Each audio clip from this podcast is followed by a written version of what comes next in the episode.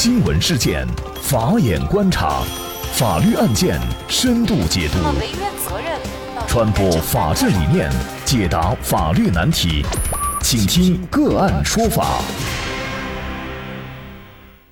大家好，感谢收听个案说法，我是方红。今天呢，我们跟大家来关注：为摆脱拘禁拉扯司机酿事故，紧急避险会免责吗？二零一八年九月下旬，购买六合彩的李哥在江苏省苏州市找到了经营六合彩业务的苏某、庄某，委托两人垫资下注六合彩，双方约定了垫资报酬。李哥还将李某作为保证人。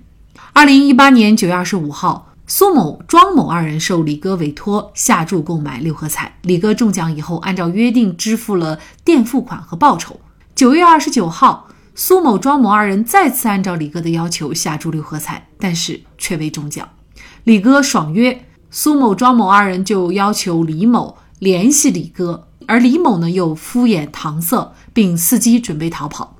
为了要回约定支付的垫资款，苏某和庄某以及前来帮忙的苏某祥见状，把李某强行带上了轿车，打算把他带到福建省继续逼债。途中，三人对李某实施了捆绑、打耳光等暴力行为。历经九小时的非法拘禁，李某一直在寻求机会逃离。九月三十号晚上，当车辆途经杭金渠高速公路时，李某见坐在他左右两侧的苏某和庄某都已经入睡，而车辆右侧正行驶着一辆货车。为摆脱拘禁，李某就用手拉拽正在开车的苏某祥握方向盘的右手。导致轿车和货车相撞，造成车上苏某死亡，货车司机轻伤，两车损毁，共计损失近三十七万元的后果。经测算，事故发生路段事发时的单向车流量每分钟约十六辆。二零一九年二月，以李某涉嫌过失致人死亡罪移送衢江区检察院审查起诉。此后，庄某和苏某祥被法院分别以非法拘禁罪判处有期徒刑十个月。那么，对于李某的行为是紧急避险还是正当防卫？为逃脱拘禁不得已而采取的方法，又是否可以免责？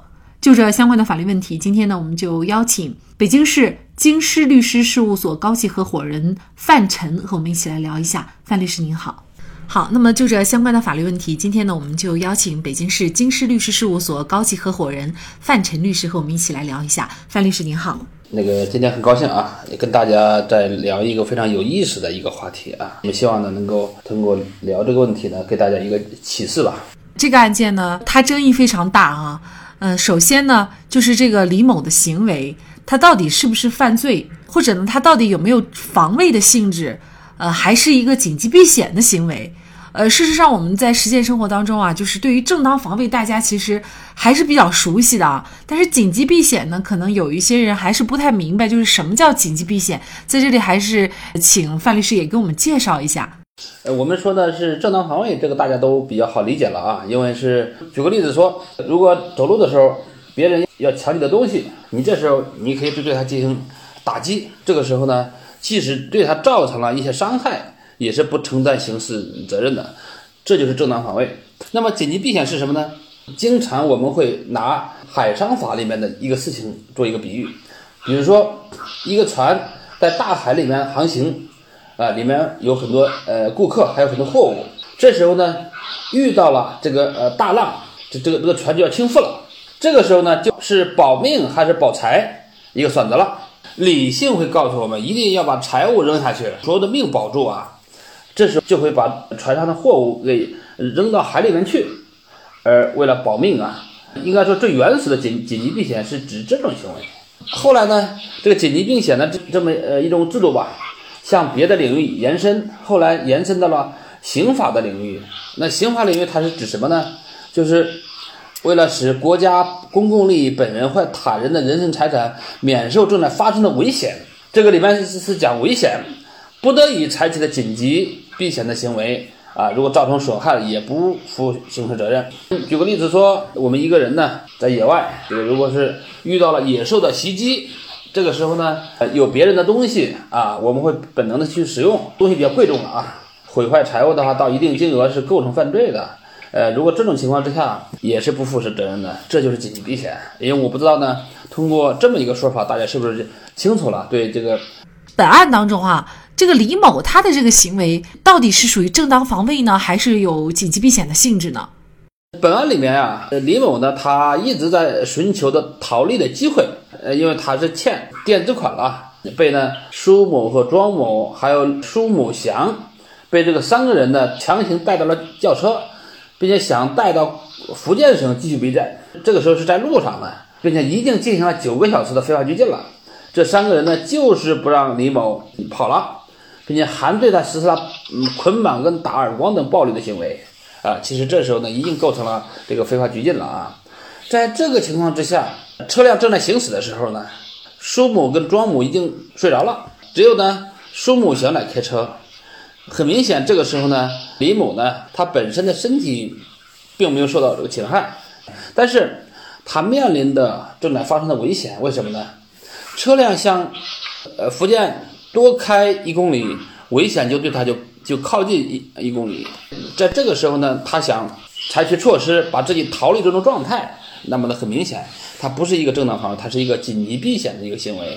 他为了避免自己呢被他们拉到这个福建，然后呢进一步的这种暴力逼债，然后呢就采取了这样的一种方式。显然，这个跟我们理解的正当防卫不一样。如果是说，呃，这几个人正在对他逼债、拳打脚踢的时候，这个时候他反击，呃，用用比如说啊用拳头或者甚至是要有器具的话去打对方，那么可能会存在一个防卫的情况啊。但是显然这个里面呢，他没有一个直接的这种防卫的行为。那么可能在我们理解，它就应该是属于紧急避险。那么紧急避险它的后果是不是跟正当防卫一样，就是不需要承担责任了呢？对的，对的。我我觉得您刚才讲的非常非常准准确啊。呃，因为当时呢是车辆行驶，拘禁他的三个人，两个人睡着了，一个人在开车。这时候呢，他的人身本身没有受到啊这个不法的侵害，只不过是他每走一公里，我刚才讲了。每走一公里，危险就对他呃就逼近一公里，那就是到福建了之后。他肯定没有好果子吃啊，对吧？后面面临的是什么，他也不知道啊。所以说，定他是一个紧急避险，我认为是恰当的。他是在高速上行走，两边的人睡着了，所以他是想摆脱这个困境，所以采取的这么一个方法。当然，这个很明显呢，这个做法也是很危险的。因为高速行驶的这个汽车呢，他是去拉那个苏某人的右手，导致了这个车祸的发生。当然，这个后果也是很严重了。一般的情况之下呢，紧急避险的行为造成损害也是不负刑事责任的。但是，呃，超过必要限度的话，恐怕是要承担了。那像这个案件啊，因为他去拉一下方向盘，就导致这个轿车和货车相撞，而且呢是苏某死亡，货车司机呢是轻伤，然后呢两辆车的损毁呢共计是将近四十万，那么这个后果是不是已经是明显过当了，或者是已经是一个可以构成犯罪的这样的一个后果了呢？对的，对的啊，因为是说呢，如果是。一个正确的紧急避险，它不应该造成这么严重的后果。他这么一避险呢，造成了一个人的死亡，还有两辆车辆的相撞，是一个四十万的一个经济损失。那很显然啊，这个是属于这个紧急避险一种过当的一种一种行为，所以他也要承担相应的这个法律责任。那么我们从李某的角度来看啊，也就是他可能也只有在车辆行驶的过程当中这样做，他才有机会逃脱。否则的话，真的到了目的地了，一个人生地不熟的地方，那完全可能自己的命运就是掌握在别人的手里了。他也许他没有预料到，就是他这样的一个打方向盘的动作会发生这么严重的一个后果。那他的初衷就是想为了摆脱这个拘禁的这样的一种状态啊。像他的这种行为，就是最后如果是认定。为犯罪的话，就是我的自救怎么救才能够是法律保护的，而不会是受法律惩罚的？要判断是这个呃自救的行为呢，是一个合法合理的范畴，或或或者是一个呃超出法律这个界限的这个范畴，其实要根据具体情况来进行判断。很明显，在本案里面呢，车辆在高速上行驶，它对。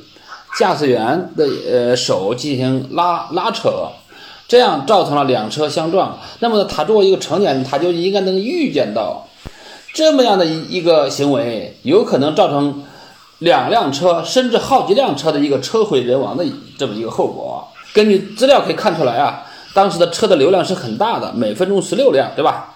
还有可能造成比这更严重的后果。如果几辆车撞在一起啊，这完全都是有可能的。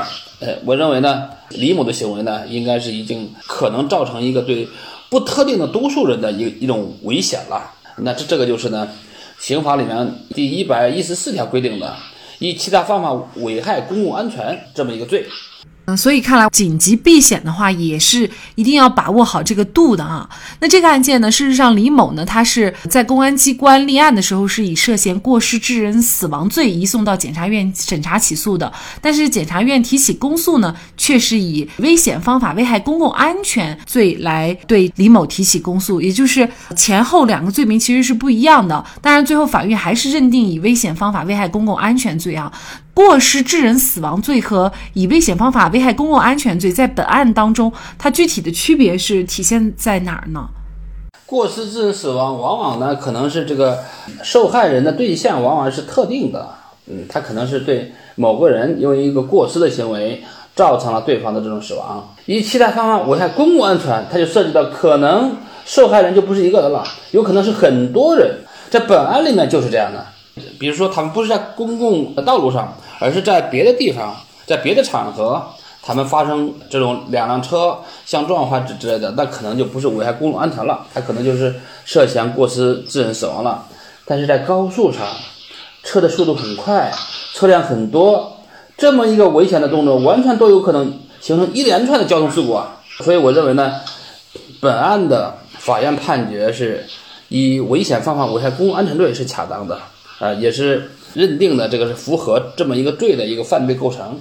当然了，法院也认定他的行为呢是属于紧急避险的性质，但是紧急避险过当了，所以呢，法院最终是判决李某以危险方法危害公共安全罪判处有期徒刑七年这样的一个刑罚啊。所以呢，在这个案件当中，其实检察官也提醒大家，就是为摆脱困境是可以的，但是呢，如果是摆脱困境罔顾他人的生命和财产安全的这种自救行为呢，就不可取。取了，呃，所以呢，正当防卫也是一样的，这个度的把握是非常关键的。如果一旦没有把握好呢，过了这个度，那么就要受到了法律方面的一个追责了。并且我也关注到啊，本案啊，在这个侦查或者审查起诉过程当中，还召开过一次专家论证会。我我觉得这一点是也是值得肯定的。主办的检察官要求了刑法学的教授啊，还有一个其他的。一些检检察院的单位的一些专家，呃，对这个案件进行研讨，啊，那个我我认为呢，因为本案呢可能是他们承办案件的都会有争议，是吧？公安的建议的罪名跟检察院认最后认定的罪名是不一致的，这时候呢，通过这么一个方式，其实也体现了一个对案件要要慎慎的一个精神，我我觉得这是值得肯定的。那么确实，这个案件呢，考虑到李某的定性分歧比较大，而且呢，涉及正当防卫、紧急避险的法律适用，衢江区检察院邀请高校刑法学教授和浙江省检察院、衢州市检察院等业务专家召开了专家论证会，力求对案件准确定性。而专家论证以后，案件定性仍然是存在分歧的，那衢江区检察院就逐级向省市检察院请示。那二零一九年十二月，浙江省检察院也召开检委会，对这个案件的处理作出了批复。